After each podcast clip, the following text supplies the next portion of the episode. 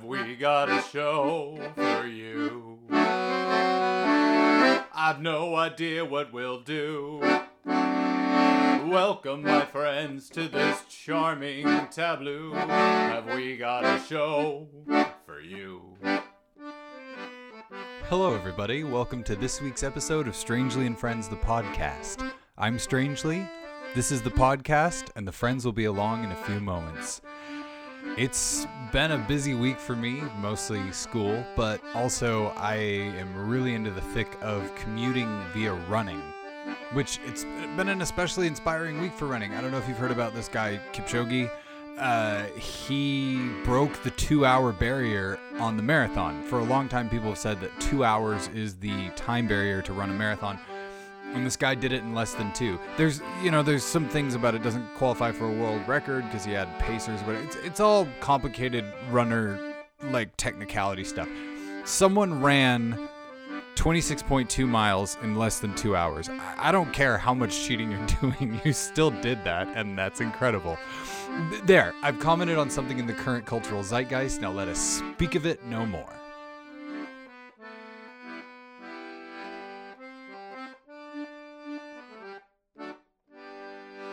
Strangely recommends in 200 words or less, including these 11.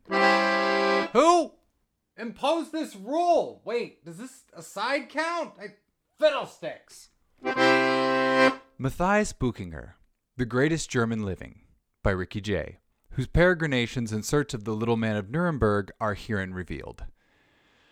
Verbose official title aside, this is a delightful and deeply personal book by an incomparable historian of the performing arts, made all the more diverting through the incorporation of sundry autobiographical anecdotes of Jay's search for materials related to Buchinger. Born in June 1674 without hands, feet, or legs, this irrepressible personage nevertheless gained great renown as a magician, model maker, marksman, and most impressively, micrographist. This last being the inscription of characters so small as to be nine visible to the unaided eye. Only 74 words left.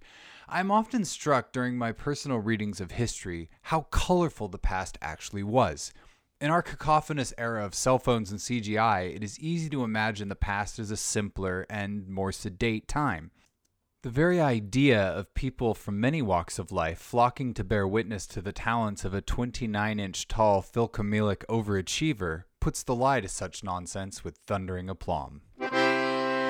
This is my chat with Ava Bow, who was probably one of my favorite guests so far. She's an incredible stage performer and magician, and we talked about magic and performance and fringe and what she even opened up a little bit about what it's like to be a lady magician. So I really hope you folks enjoyed this chat. I've always wanted there to be more lady magicians in the world, and I think part of the problem is that there aren't role models. So if you're looking for a role model to be a magician, here's Ava Bow.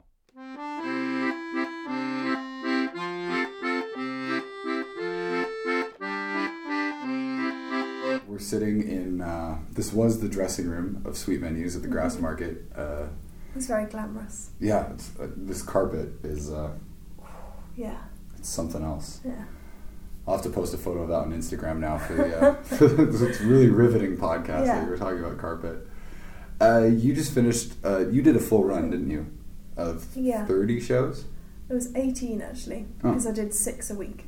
I had one day off, not through choice, but just because the venue didn't right. run on Saturdays, which was a big day to miss out on. Yeah, but, especially on Free Fringe. Yeah, but it was a good venue and a good location, so mm-hmm. I just thought I'm just gonna sort of lose that day and try and make that up on Fridays and Sundays, which I think I did. Well, no, yeah, and especially towards the end of the run, having a Saturday off probably is almost kind of nice. Yeah, it was fun. I didn't want to take them off, but actually, I had a good time on Saturday nights. So, obviously, like most of my listeners can't see your show because it's yeah. done. It's done. but I mean, you're doing more shows. So uh, the you are a magician. Yes. Or, as you say in your show, a magish. A magish. Yeah. Is that actually thing a That- thing kids say, or is That no, it came from. I went to Blackpool Magic Convention. Mhm. It's the only time I've been to a magic convention, and it was basically about ninety-five percent white men, just kind of there. There were a few sort of like wives and girlfriends, but not. There were barely any female magicians at all. Yeah. And I went with my friend Laura, and I remember we just were surprised by how seriously everyone took each other and took themselves, and how it was just so farcical with how seriously everyone took themselves. So we were kind of taking the mic, going, "Oh, look at all the magicians! Um, all the magicians are here," and sort of taking the piss a little bit. Yeah. And it became a thing because a guy turned around at the bar and said, "Did you just say magish? Please stop." With the most disdained look on his face. So immediately we decided that it had to become a thing. So every cabaret performance I was doing and every show, I just started using that as a joke at the start magish? to kind of defiantly make it a thing. It's not the kind of thing that I really like spending a lot of time like commenting on with my guests, but a lot of the guests I have on tend to be people who are exemplary in their fields, not just because they're good at what they do, but because Yeah. of who they are. I mean, the something that I was talking about with Griffin and Jones uh, when they recommended that I come see you is that just by walking on stage and not selling like the fishnets and Yeah. cleavage, like Yeah. assistant look, you're doing something different. Yeah, And to hear that you're going to this like so, magic is a very serious profession, and just kind of being like magish, yeah, it just makes me so happy because it's you know it's the I want more of that. yeah. Me too. You know, um, you know, uh, was it a year or two ago that film Black Panther came out and had a black director, black cast, Mm. black writers. uh, You know, a majority of the folks, the creative talent behind it were Yeah, people of color. And so many people were like, "This movie is mind-blowingly amazing," and so it's like, yes, if you let the voices that aren't yeah, normally heard from Yeah. say literally anything, it'll probably be interesting. yeah.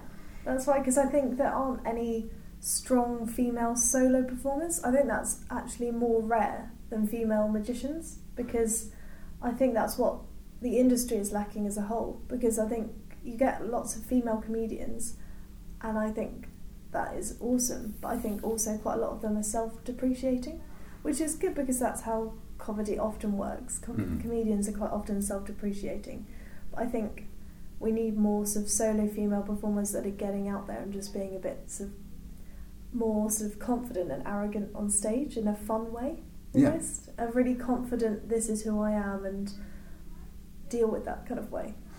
I think burlesque because I, I like burlesque as well, and I think that's a really powerful art form. But I think also because you're not on stage speaking, Mhm. you don't have as much of a voice. So I think we need more sort of powerful female performers that have a really strong voice. Yeah, it's it's something that that like I did a set at Lock-in Cabaret, and afterwards Nathan said to me, because I did a thing I don't normally do there. They needed a they they needed a last minute burlesque, so I did my burlesque. Oh, amazing. uh, I do a magic burlesque thing. Oh wow. Um, and Nathan was like, I had no idea what you were going to do, but you can hold a room, so I knew it would be fine. And the fact that it's just a given that I can hold a room is something that I've worked really hard on, but it's it's something that I think for for uh, a femme presenting performer is much harder because you you know it's like get accused of being shrill or, or Mm. whatever like that kind of thing Yeah. and it's like the, this double sort of balancing act Yeah. and it and yet when I do see it done well it's it's shocking there's a, Yeah. a circle show performer from Vancouver British Columbia called Sharon famous Sharon from Canada and she always makes a big deal about how she's famous Yeah. in Canada and she like wears a red tracksuit and then get, pulls people out of the crowd and juggles fire on them you know it's a very standard circle show Yeah. but she's a, a woman doing it Mm. and it she's amazing.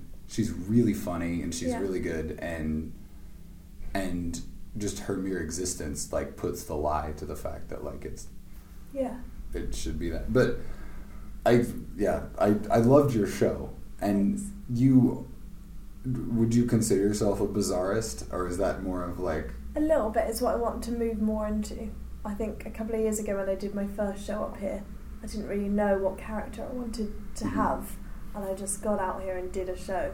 And I think the fact that I used Edgar Allan Poe as a concept, or his stories as a concept for the show, meant that it automatically became a bit dark and creepy. I think from there I realised that actually that's the kind of route I wanted to go down.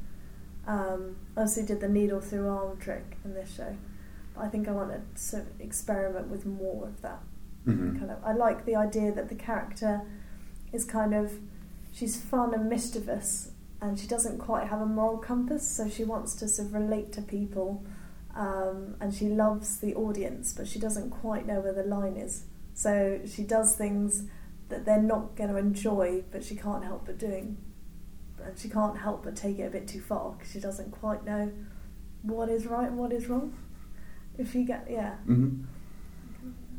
Which, th- that kind of character on stage, I was talking about the balancing act of like holding a room and you know all that. But that kind of character on stage is an entirely different kind of balancing act because if you push it too far, you become something that stops being dangerous fun. Yeah. And starts just feeling dangerous. Yeah or unlikable. Mm-hmm. Yeah.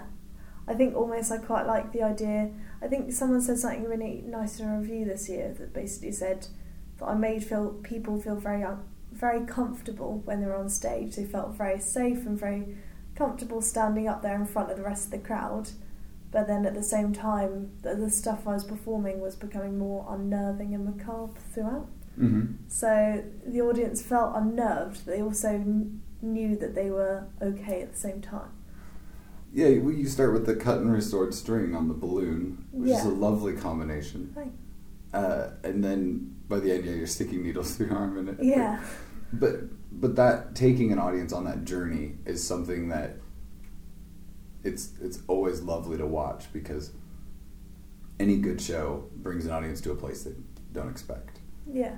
And uh, yours is a good show, obviously, like obviously, uh, but that that thing, but still, the needle is quite a jump mm. in sort of like the level of macabre yeah. that you're bringing. Yeah, I quite like the fact that I think they still trust me though afterwards because mm-hmm. after that I go straight into the story where I get everyone to listen to it by closing their eyes. And I didn't expect. I tried that once in a preview show, thinking that no one would really do it, and mm. realised that the entire audience had their eyes closed. And most nights I walk through them and realise that almost every person does have their eyes closed, which I didn't expect. But I think it's nice that they trust me enough to do that. So yeah. It's a it's a nice barometer, sort of, to see how yeah. you've done for the night. Yeah. Like in the same way that the bucket can be, and you know, sort of those interactions after the show, but the, the moment where you see if you've connected. Yeah. It's a classic thing, isn't it, of wanting. Everyone wants to feel like they're safe, but could be spooked at the same time. It's like that's why you watch horror films, isn't it? Mm-hmm. Because you're safe and you're not in the horror film, but you can also be scared by watching it. It's the classic thing, I think. I think that's part of any kind of live performance is getting a chance to be close to something. Yeah. You know, there's a, there's a lot a lot of ink has been spilled on the idea that specifically circus is I'm from, most familiar with this, but it's like our dreams are real in the circus. People can fly and yeah. disappear, and swallow swords or whatever. You know, it's like yeah. things that should only exist in a dream are happening yeah. right in front of your face. And a, a magic show can often be that way, particularly when it's the storytelling mm. kind of show that you do. Yeah, that's why I don't like it when this is one of my pet hates is when I get sort of magicians who aren't really performing magicians, who are just kind of magicians that like it as a hobby, mm-hmm. which is great. Yeah. Many people doing that, um, but they come to my show not to be entertained, but to sit in the front row and watch my hands the entire time, which they've already missed the entire point of the show mm-hmm. because there are I think I like to think there are impressive pieces of magic in it, um, which will fool people, and then there are occasional little bits, which is just like I make that kind of rat appear from behind someone's shoulder. Yeah. I reckon ten percent of the audience are going to spot that before it happens, right? Because it's hard to hide. but it's just more of a joke than a piece of magic. But I think they're just looking out for stuff like that. I'm thinking, oh, I've, I've got to, I've spotted that. But that's the, the entire. You've missed the point of it because It's it's, not a storytelling. I know it's not. It's a rhino dressed up to look like one. I couldn't find one. Okay, it's really difficult. I thought fake rats would be so easy to find, but it turns out they're really not. but I did like that joke. I was when when I managed to turn a rhino into a rat. I think that was one of my proudest moments at the Fringe. So And uh, I'm sorry to I sort of interrupted you, but the the idea of it's about the storytelling. I mean, that's Mm. why I love Griffin and Jones. yeah, They do that whole, you know, the um, the bit where they have the audience member pick a card and throw it in an envelope, and they stick Oh, a pencil on a string through the envelope, and then Yeah. the signed card is on it. And it's like there's one in that whole Yeah. thing, and is standing there on stage doing nothing. It's a 15 minute long magic piece yeah, in which one of the two men on stage does absolutely nothing. yeah. And and yet I've seen it probably 30, 40 times and I love it. And I always enjoy it because Yeah. I've seen it so many times as well. But I never, I never, I, yeah, I always enjoy it. I love the bit where the whole audience is building and building up to it, going, oh, and it's about to happen, and the confetti gets thrown into the air, and it's just so over the top Yeah. for a simple card trick. But they've made it amazing. Oh, they're so lovely. That that thing though of having the the professional magicians come sit on the front row, Mhm. arms crossed, watching your hands the whole time. Yeah, I, uh, you know, I, I do the, I do this séance show. That's the same thing. It's about storytelling and it's about invoking a mood and a character. And Yeah. and, and at the end of the show, when the spirit bell starts ringing and people can talk to the ghost of this man I've been telling stories about for an hour, yeah, they're in it and they're there and they're present. It, it's, it doesn't even really matter yeah, how the bell is ringing. yeah, You know, I had I had one guy talk to me after the show and he's like, "Oh, it's I know you're doing this and this, but I still love the show." Yeah. I'm like, "Exactly." That's exactly That's- what you want. Yeah, that's what it's for. I, my, my friend uh, Tim Mannix has worked the Magic Castle several times, Mm. and yet he still gets all these these you know the, the hobby magicians come and sat on the front row at his shows with their arms crossed and they just don't react to anything, and occasionally they'll just sort of nod to each other like, "Oh, uh, uh-huh, uh-huh." Yeah. You're like, why are you here? And you, I, I would imagine you get a lot of the like.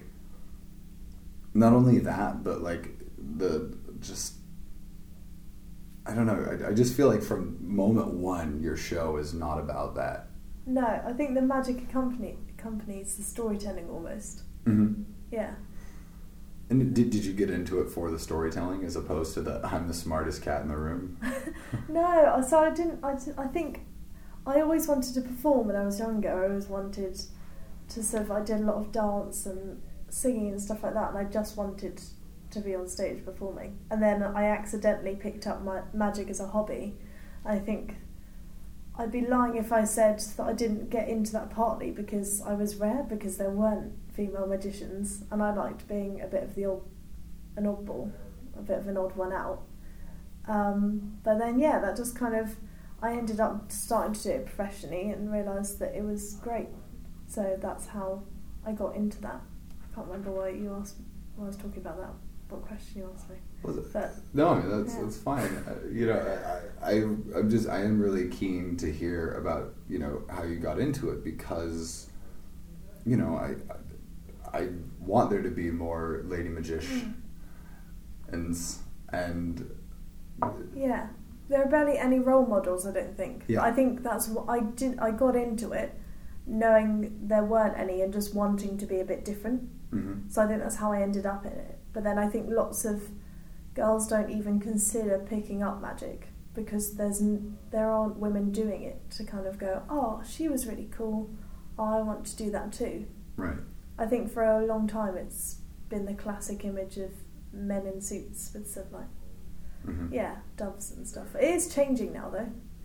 The image is changing quite a lot.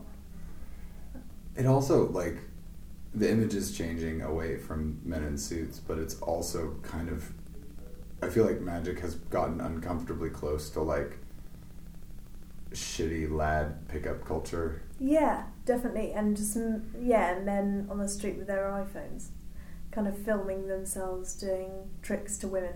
Yeah, and so flirting with them, if I get this, if I get your card right, you'll give me your, your phone Yeah. number. stuff like that. But I think also we were talk- I was talking to another um, friend who is a magician the other day, Mhm. and he was basically complaining that women were getting into it, or some women were getting into it, um, because it was rare. But then they were also just kind of getting their cleavage out, sort of being quite sexual with it, and giving it a bad name and always giving it the wrong kind of image because it was giving less opportunities for women who wanted to do magic and wanted to perform it as an art or sort of perform it in a different way. But then I also can't I I get what he's saying, but I also don't think it matters if there's a girl doing some simple card tricks or some card Yeah. flourishes with sort of like her cleavage out in a really kind of short dress and fishnets because I don't think that's actually gonna I think hats off to her. She can do that and I can do something different. I don't think it's going to affect the way I'm seen or what I'm doing because I think I'm doing something so different that it wouldn't actually make a difference whether other people are doing that. It's- yeah, I mean, like the I can't remember their names, the naked magicians, those two Yeah. guys. No one.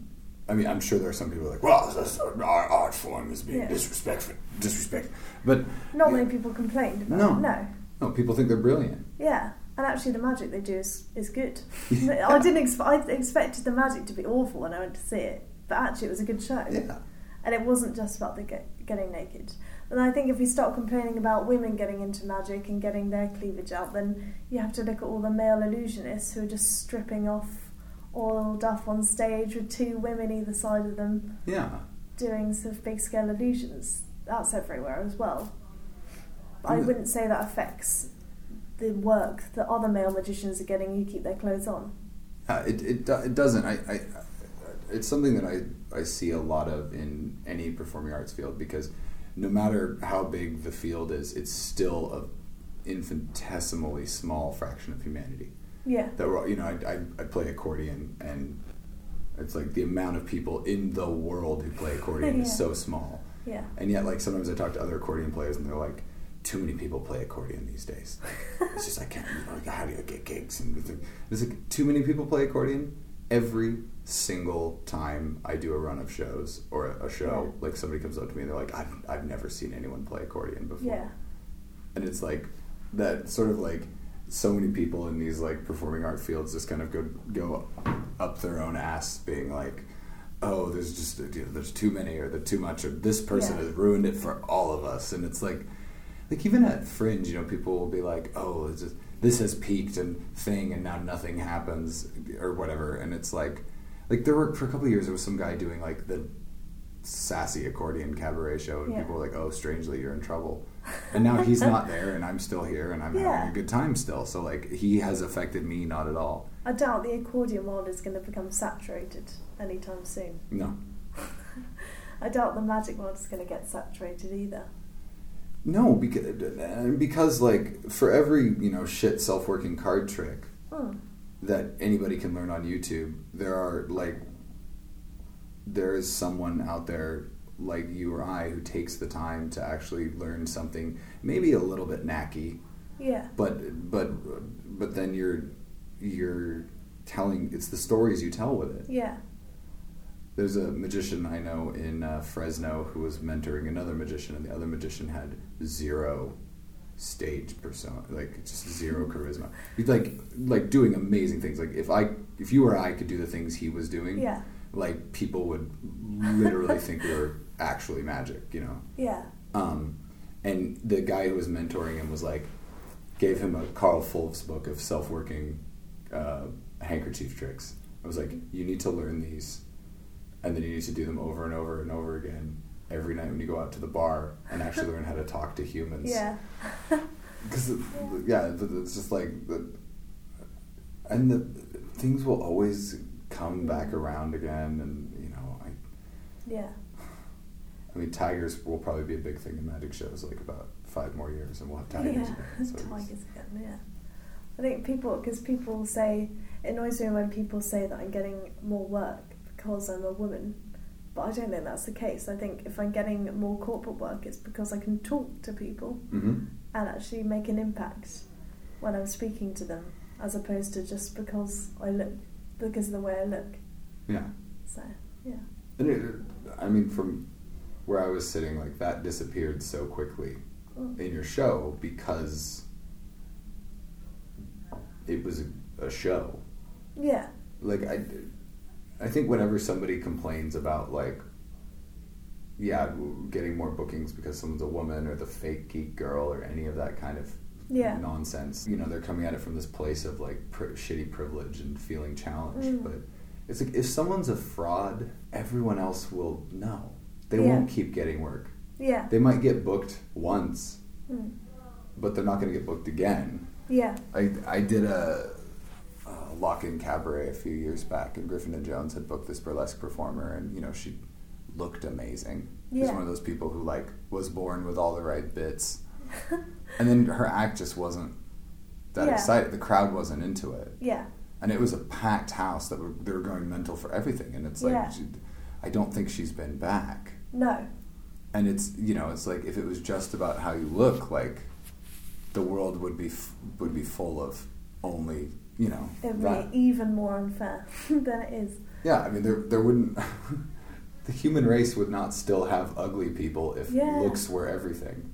yeah, You know, because we we personality goes so far, yeah, and it's so important in performing. yeah, And it, that thing you said about it's not just what's happening on stage; it's how you are to the people you're interacting with off stage. yeah, yeah, exactly. I think people are just so quick to compare themselves to other people and go that I'm not succeeding in this because I don't have this, or I'm not succeeding because of this, or oh, I wish I had this. And actually, you've got the cards you're dealt with. Just work with them. You have to take what you have and do exactly what you want to do and write the show and perform the show that you want to, regardless regardless of what other people want you to do or what other people are doing. Because otherwise, you're, you're just going to spend your entire time overthinking and comparing yourselves to others and not actually succeeding because you're putting barriers there. hmm So that's what, yeah, that does really frustrate me. That that human reaction of othering people Mm. in my experience anyway, it just doesn't seem to hold up to extended contact. And like watching a show is extended contact. Mm. Like you, the performer comes out and you will make an, a judgment or an assertion, but it, if the performer is performing and doing a thing and they're, they're you know, you, start to open up to it. Yeah, And it's, it's sort of like it's easier to relax into that than it is to tighten up and pull away unless the performer is actively like um, pushing the audience away. yeah, Because you know sometimes you'll see a shit stand-up comic who just completely is misreading the room and you Yeah. know it's awful. yeah, Um, but the, you know that thing I, I think that's one of the things that performing arts is so beautiful for is just presenting something that on the street people would consider other or different or whatever, mm-hmm. and then by the time they've spent half hour an hour with that person, they're a person. Yeah, because you know being on stage allows you a chance to explain yourself. Yeah, for lack of a better expression you talked about there being a lack of role models yeah. in your field do you have are, are there some role models like are there have you found people even- maybe even since you started performing where you see people and who have been doing it for longer and you're like oh my god Yeah, I like. I think I take a lot of inspiration just from performers in general now. mm-hmm. I love. I want to sort of like start writing shows with more and more sort of like meaning or of like take home messages. I really like Griffin and Jones's show this year because they had that take home message at the end, which they've never normally Mhm. done or explored. I like that. But yeah, I think so. In terms of female magicians, Laura London is very good. She does. She's actually got really good sleight of hand, and Mhm. yeah, that's impressive to watch. I, I've always liked Ben Hart. His work. I don't know if you've seen him. He was on Britain's Got Talent this year, but I don't think. Obviously, you've got two minute slots to do. right But if you watch his entire show, he's got really impressive storytelling and he just kind of takes the audience away to a different place. And um, his shows normally come full circle to Mhm. that moment of, ah, that's really impressive. So I really like his stuff, and that was I saw his shows of quite a few years ago now, and that's what I think. I think I was toying with the idea of doing stage magic for the first time, and that's where I think because I didn't want to just do trick after trick after trick in a show because hmm I don't think the audience gets anything out of that. After one, if you do one trick, that's impressive. If you do another, a little bit cooler. But if you do a third one, if there's no sort of connecting story or no sort of point to it, what is the point in that Mhm. e- seconds of half an hour? But yeah, so I think watching his stuff, I realised you could have sort of a theme and you could do storytelling magic, and, I really liked that. Uh, yeah, yeah, I take a lot of inspiration just from kind of watching theatre in general hmm and watching sort of. I love. uh, Did you see Paul Curry show this year? No, The but I, comedian? I have seen Paul Curry Yeah, many times. I just love. Yeah, I just love stuff like that. If you could ever take his show and put magic in it, hmm that is what I would do. But I don't have the character for that, Right. and I just I think that his work is amazing. That that that thing though about looking at other fields. Mm. You know, I was kind of talking earlier about how some people kind of get up their own butt about their everybody plays accordion. How am I going to stand out? Mm. And and then they start focusing on impressing the other accordion players or the other magicians Yeah. or whatever. And and it, you know the the related thing of that is that like they go to all the magic shows. Like when I come to Fringe, because I make a séance, I actually I make a séance. I've never watched anyone else's séance show. yeah. I'm, I'm mates with them. Like, you know, Griffin and Jones will talk shop with me and they'll, they'll tell me about, like, oh, we did this and it's mental what people believe. And, you Yeah. know, uh, but, but at the same time, you know, I'm not going to their show and going, oh, oh, hmm Yeah. You know, and I don't watch a lot of magic shows. Yeah. I'm going to like clown shows and, and, and, and whatnot. Same thing Yeah. for cabarets. I do a cabaret, so I don't go to a lot of cabaret because, you know, I go to little shadow puppet theater things, things that are very different from what I'm creating Yeah. because I'm going to bring something out of that into the stompy accordion cabaret world or the quiet seance world Yeah. that didn't come from there originally. Yeah. And yeah, d- like it's interesting that you mentioned Paul because I can actually see a little bit of that kind of like energy in your show. Oh, like wow. you're you're focused and you have your props and everything, but the way the props come out, you're like, I have down Yeah. here this. like I don't know, like because that stage persona of just being like, ah yes, I, I'm, Well, this is exciting. yeah, Yeah. ooh, oh, I like the line that I did every single show, which was, "I've never done this trick before, but I think you're such a lovely audience. I think tonight could be the night." Like every night, and I did sort of. I counted. I know you shouldn't count. It's such a, a twatty thing to count the amount of performances that you did. I think, but I did this year, Mhm. and with the all the cabarets as well. I did thirty in total, so I Mhm. know that I did that probably thirty times. It's like I've never tried this before, but I think I might do it. Right.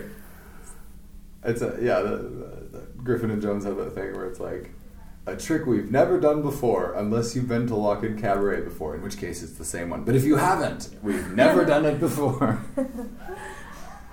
but but you know that that line of spontaneity because it, the audience is different. Yeah, So it, in a certain sense, I guess it is a different trick. It is Yeah. the first time for Yeah. that audience. It's such a such a fleeting sort of like liminal yeah. thing. I know I couldn't keep you couldn't keep that going for years, but I think for one fringe festival, even Mhm. if someone does see you twice, they should be able to appreciate the kind of joke in that. So yeah, I don't think it matters. You know, talking about role models and things to look for and stuff like that. Do you have any recommendations of other performers in any field? Uh, or artists, so they, they don't necessarily have to be fellow fringe artists. It could be someone like you said. Said you saw um, Ben Hart Yeah. on uh, TV. He's been on TV, but like uh, I mean, books, films, anything like that. I, I just I love giving recommendations to my. Yeah. I've seen I read a lot. Mm-hmm. Authors I like for that. Yeah, thing. that's yeah. great. So Neil Gaiman, I love how Mhm. creative he d- his stuff is. He famously wrote Coraline, but he does a lot of really amazing short stories as well. Mm-hmm. So I love his stuff, and I love his take on. He's really focused. He's done a lot of work on trying to get kids reading Mm-hmm. in schools because I think it's really important. I was thinking about doing. Um, so this is a bit of a tangent, but I'm thinking about That's doing right. a children's show next year. Mm-hmm. I was thinking about why that's important, and my friend was saying you won't make any money off a children's show, especially if you do it on the free fringe, because parents just want to sort of turn up and have their kids entertained. But I don't think I wouldn't really be doing it for the money anyway, and I think there's like technology is so incredible, and kids have so much access to it now that they're not getting the chance to. They don't get given the time to sort of without screens, so they don't have to imagine anymore. They don't have to believe in the impossible because it's just right in front of them. It's just their norm in the form of technology. So I think stories become more and more important. So I'd like to do sort of like a kids show about sort of storytelling and stuff. I loved Spiderwick Chronicles when I was younger. Mm-hmm. Mm-hmm. So that kind of so that's and I always believed that maybe maybe they were real. I always thought that maybe I would see a fairy in the garden kind of thing, and I think kids need more of that. So I'd like to do a storytelling show like that. And I also like Philip Pullman. I love his work. Um, he's just doing the new trilogy at the moment. Have you Yeah. read Northern Lights? I haven't I haven't read the Book of Dust yet, but I- no, me neither. Uh. Northern Lights and uh, Subtle Knife and Amber Spyglass. I've read all three of Yeah. those probably five or six times. Same. Yeah, I love just them. They're so good. Yeah, The way he takes you from like whimsical British sort of style, like children's fantasy adventure, like C.S. Lewis kind of a feel, yeah, to oops, the devil is a good guy. We killed God. yeah, Nothing you care about is going to come to pass. You know, it's just like that journey. Like I read those for the first time when I was about fourteen, I think, something like that, and just Yeah. shattered me. Just Yeah. it was awful. Uh, like in a good way. Yeah, Um, but yeah, I, I, I love I love Philip Pullman so much. I like if anyone who dates me, I'm like, you need to read these three books. yeah, Um, yeah, it's it's it's amazing how certain authors conjure a feeling. yeah, It's really fu- it's really interesting to me that it was Neil Gaiman, Spiderwick, and um, Philip Pullman because the your show feels like it belongs in that section of the yeah. the bookshop. I feel like if I could ever create a show that sort of conjured up the feeling that sort of writers like that create in their readers, if you could do that to an audience, I think that would be the most amazing thing. I think at the moment I'm still working, and it's going to take me a few years to get to that level of sort of show. Mm-hmm. But I'd just like an audience to be completely transported.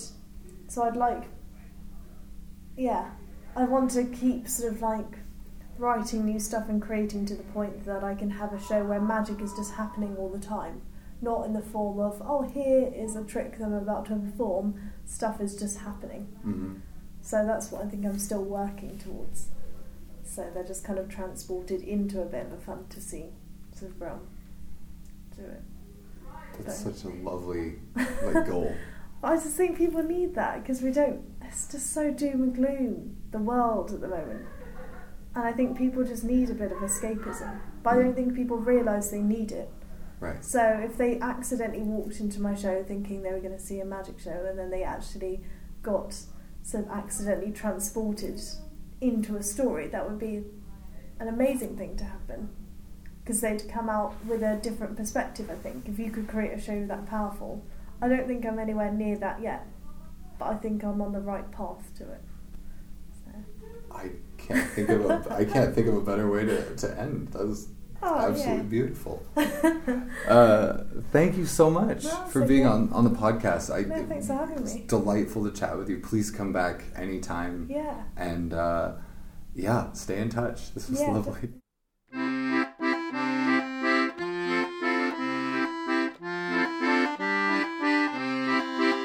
That was my chat with Ava Beaux, and she's just fantastic. I highly recommend you go follow her on Instagram. It's at ava.beaux.magic. That's B E A U X, because she's fancy. Here's a thought I love going running. No, really, I do. I love going for a run.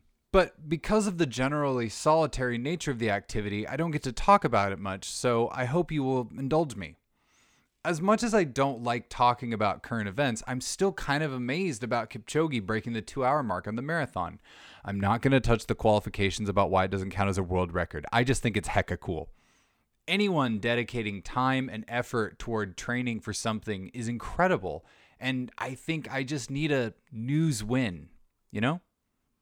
But why do I run if I'm not training? I guess that is the sort of thing many of us wonder, right? Why try to get good at something we know we will never be superlative at?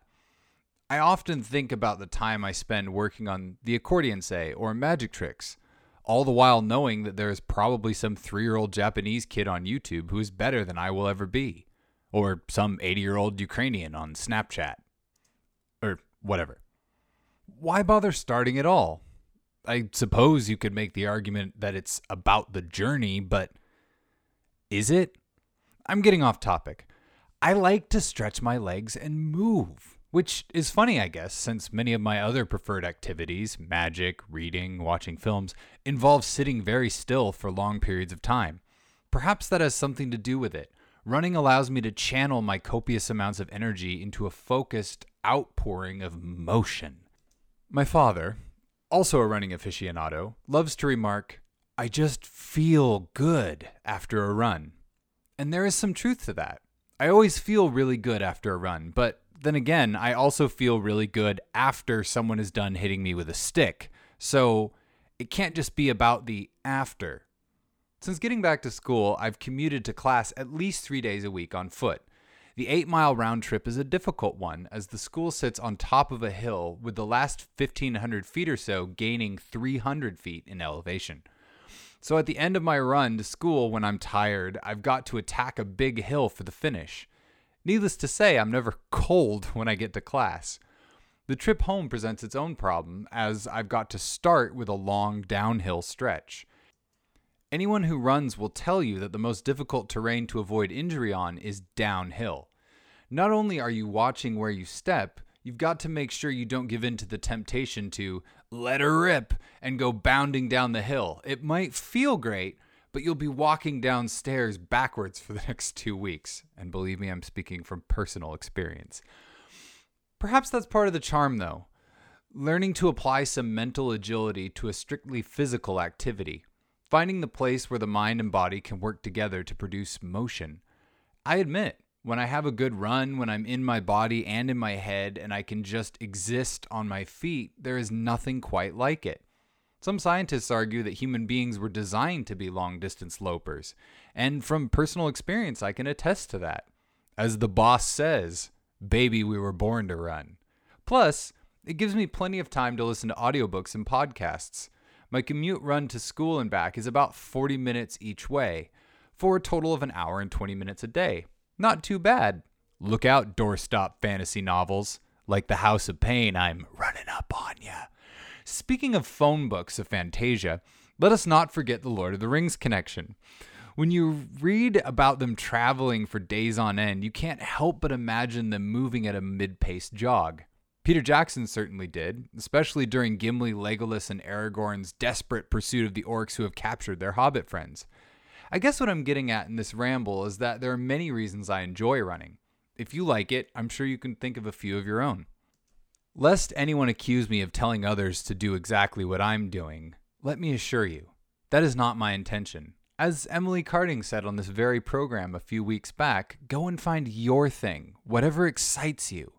So, yeah, maybe you're not a runner, maybe you like chess or whatever TikTok the app is. If that's your thing, go do it. Not because you have any specific goal in mind, but maybe because it feels cool to do, or maybe because it keeps you from going out of your mind, or just maybe because it's part of an elaborate mental physical cosplay in which you imagine yourself to be some kind of ranger crossing the wilds of Middle Earth. I need more coffee. Hokey fright. Have you heard about the most perfect casting in history? Much has been made of the perfection that was casting Robert Downey Jr. as the lead in Iron Man over a decade ago. Not only did he bring a charm and charisma to the role, he also brought all the baggage that came from being, well, Robert Downey Jr., a recovering alcoholic and drug abuser who was sponsored in AA by none other than Mel Gibson. Yeah, I'm not going to try to unpack that. RDJ was a person who had lived a life of excess and abandon, riding on a tremendous amount of natural talent, who'd woken up one morning, literally in his neighbor's house in someone else's bed, and realized the party was over and it was time to get serious or get dead. Just like a certain tech genius billionaire philanthropist we now love so very, very much. But I would argue that there are even more perfect castings out there. I'm sure many folks have heard this little anecdote from the set of the first Harry Potter film, but it bears repeating, if for no other reason than how much they knocked every single bit of casting out of the park. Like, seriously, just look at the character arc and physical transformation arc of the Neville Longbottom character, as played by Matthew Lewis, and tell me the casting director Susan Figgis is not a weird sister possessed of occult knowledge of future times. Uh, oh, yes, the anecdote. Christopher Columbus, the director of the film, the first Harry Potter film, that is, assigned each of the leads to write an essay of a couple of pages on their character and their ideas about the role. Emma Watson, in very Hermione Granger fashion, turned in 10 pages. Daniel Radcliffe turned in about three on Harry Potter, and Rupert Grint, well, let's just say it's a very Ron Weasley move to just never turn the paper in. Nailed it. Kevin Spacey in LA Confidential is another one. I know Spacey being cast as a creepy sack of hot dogs and anything was kind of perfect, but this is more specific. Jack Vincennes, Spacey's character in LA Confidential, is coded as a closeted gay man filled with self loathing and desperately hiding his true nature. James Ellroy, the film writer, said Spacey portrayed some of the best self loathing I've ever seen on screen you get the point. I don't want to talk about Spacey anymore. But hey, at least it makes the next dude an improvement. Sean Connery as Allan Quatermain. Think about this casting in the League of Extraordinary Gentlemen for just a second. So, Allan Quatermain is this adventurer, British uh, subject who has had all these adventures over the years in Africa and etc. He's the lead character in the Allan Quatermain novels, most notably King Solomon's Mines. That's probably the most famous one.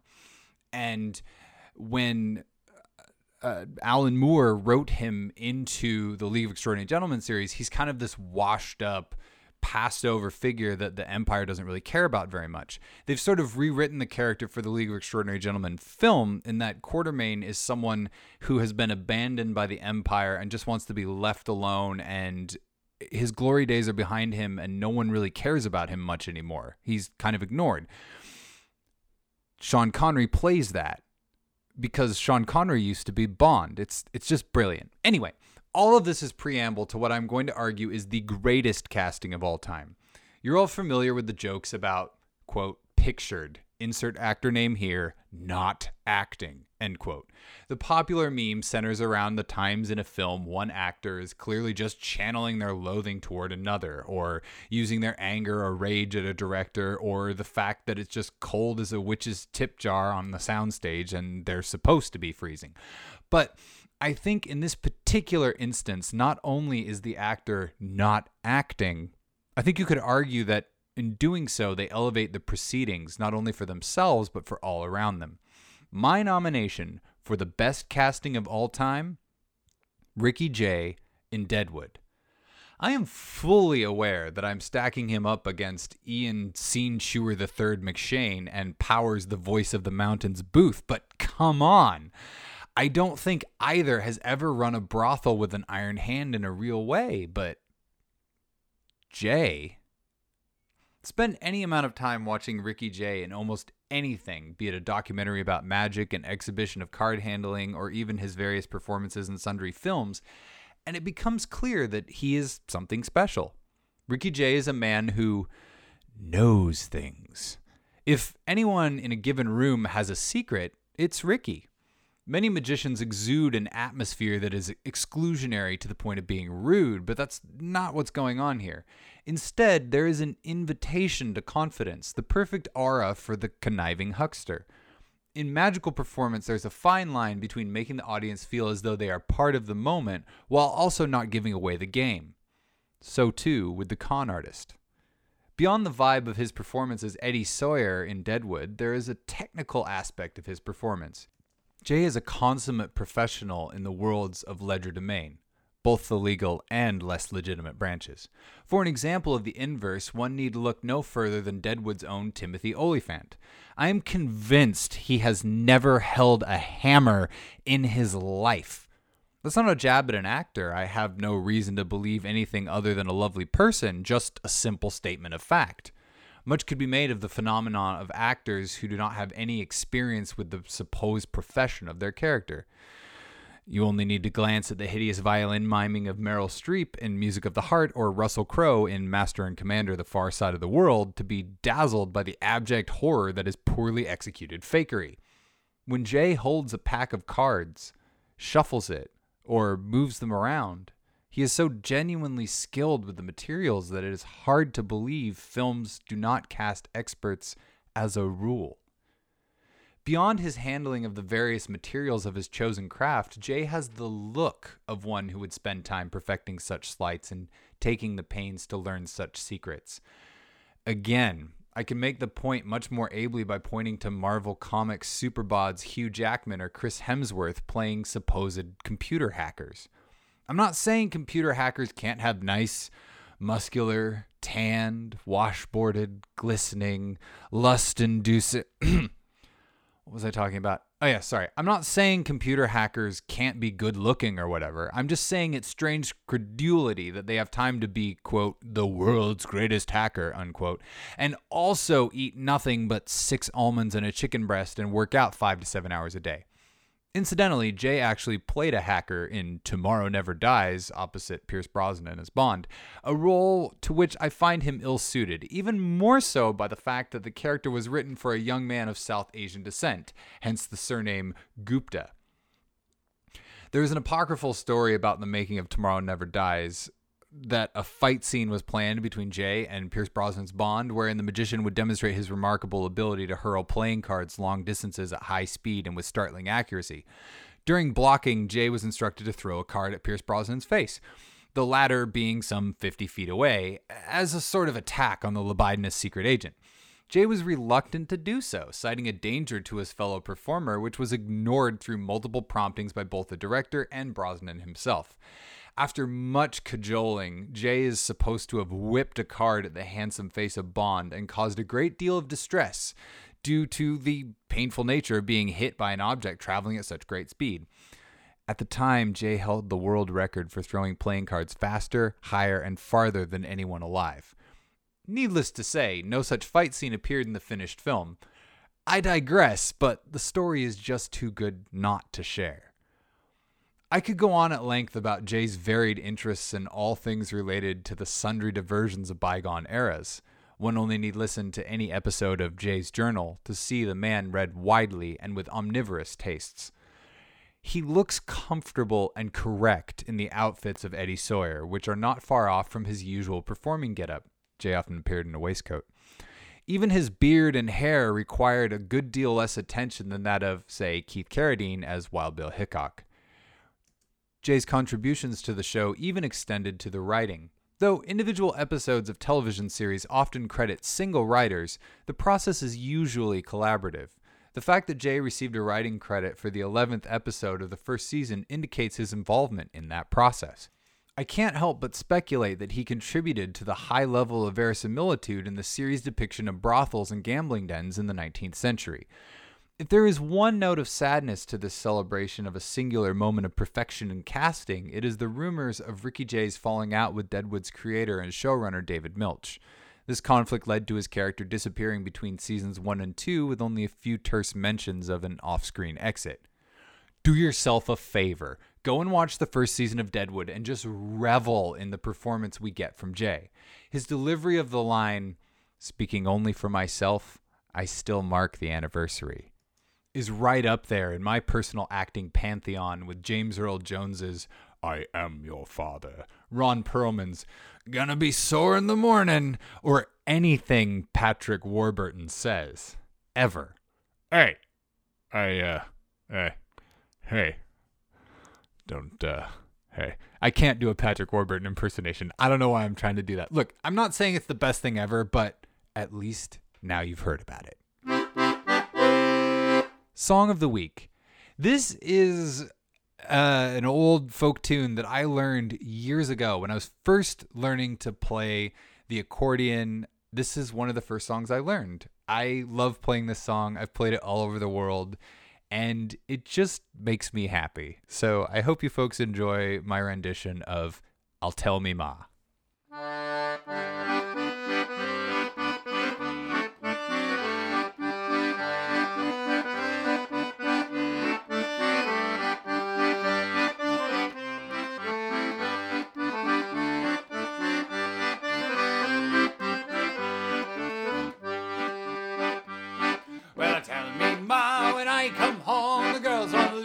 Boys alone. They pulled my hair and they stole my comb, but that's alright till I go home. She's a handsome, she's pretty, she's the belle of Bellingham City, and she's a courting one, two, three. Please will you tell me who is she? Mooney says he loves her. All the boys are fighting for. Her. They're up at the door, they're ringing the bell, singing, Oh, my true love, are you well? Out she comes as white as snow, rings on her fingers, bells on her toes. Old Johnny Murray says she'll die if she doesn't get the fellow with the roving eye. Well, tell me, Ma, when I come home, the girls won't leave the boys alone. They pulled my hair and they stole my comb. She's a handsome, she's pretty, she's the belle of Bellingham City, and she's a courting one, two, three. Please will you tell me who is she? Albert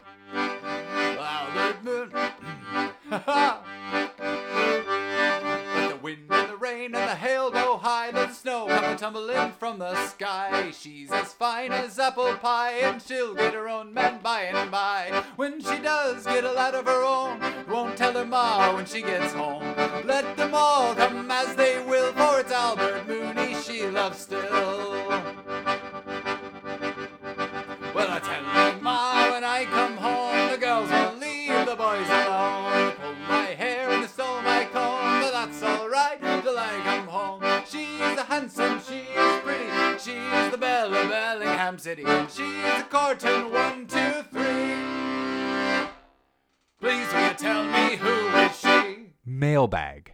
This isn't technically a thing sent for the podcast, but I just got to my studio to record this week's episode, and I found that I'd received a package from my dear friend Tim Mannix, who appeared on the show a couple of weeks ago, and I it it is so heavy. So, uh, I bought a magic trick from Tim, um, when I was down in Fresno, and it is a uh, a tin of Altoids that you open it and it explodes because there's there's a fire.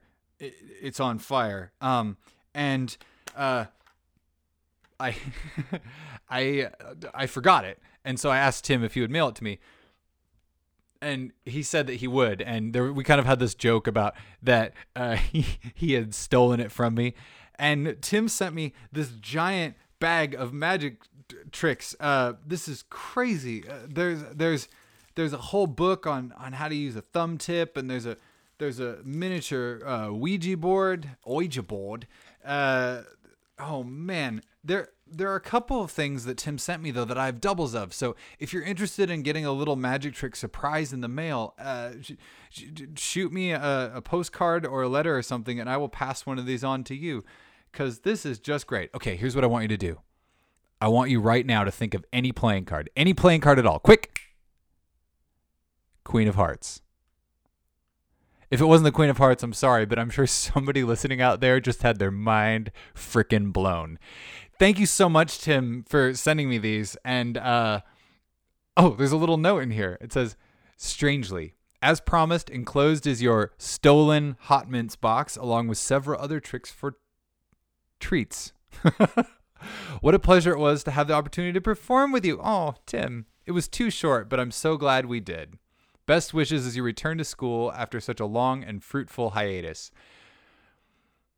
Your other brother from another mother, Tim. Oh, delightful. If you haven't listened to the Tim Mannix episode, please go back and check it out. Tim's great. And that's it for the mailbag. If you've got something you want to send me, either just some weird bit of old, I don't know, taxidermy or like a, a human finger bone you found under the bed or, you know, your wisdom teeth, whatever, and y- you could send that stuff to Strangely, 1000 Harris Avenue, number 21, Bellingham, Washington, 98225. I look forward to hearing from you. So that does it for this week's episode of Strangely and Friends, the podcast. I had such a good time talking to Ava Beaux. I hope you folks enjoyed our chat. She is the kind of chat I want to feature on this show as much as possible. People that you wouldn't get to meet either because they live far away or because they're they do different things than you and people who are inspiring. She inspires me so much to work on my craft and to put myself out there in ways that I hadn't before. So go give her a follow and thank you so much for listening to Strangely and Friends, the podcast. If you'd like to help this show exist, I would appreciate it if you signed up for the Patreon. It's patreon.com slash strangely, P-A-T-R-E-O-N dot com slash strangely. And I'm going to start trying to put up some more exclusive stuff up there. I'm thinking I might do cover songs by request. I can't put cover songs on the actual podcast, but I could put them up on the Patreon. So if that's something you folks would be interested in, let me know. And thank you so much for listening. Even if you're not a Patreon supporter, the fact that you are out there in Radio Land letting me go into your ears, that sounds a little bit cheeky. Um, th- that you're out there listening means a lot because this is the one big creative outlet I have while I'm in school, and I just love to make stuff, and I hope the stuff I make makes you happy. So, until next time, have a great day. Have you got a joke? Oh no, you should have, um, should have let me know. um, if I need to say it twice, you have to bear with me, because I can't, I can barely remember. Alright. But yeah, I've, um, I don't know about you, but I've had a really good time Mhm. doing the podcast with you. Um, Oh, thank you. that's okay. I don't think I've had this much fun since the uh, Wicker Roulette Championships in 2012. The stakes were high, literally and figuratively. It's so bad, but so niche. Oh, Like, I challenge anyone else to get a joke that niche in their show.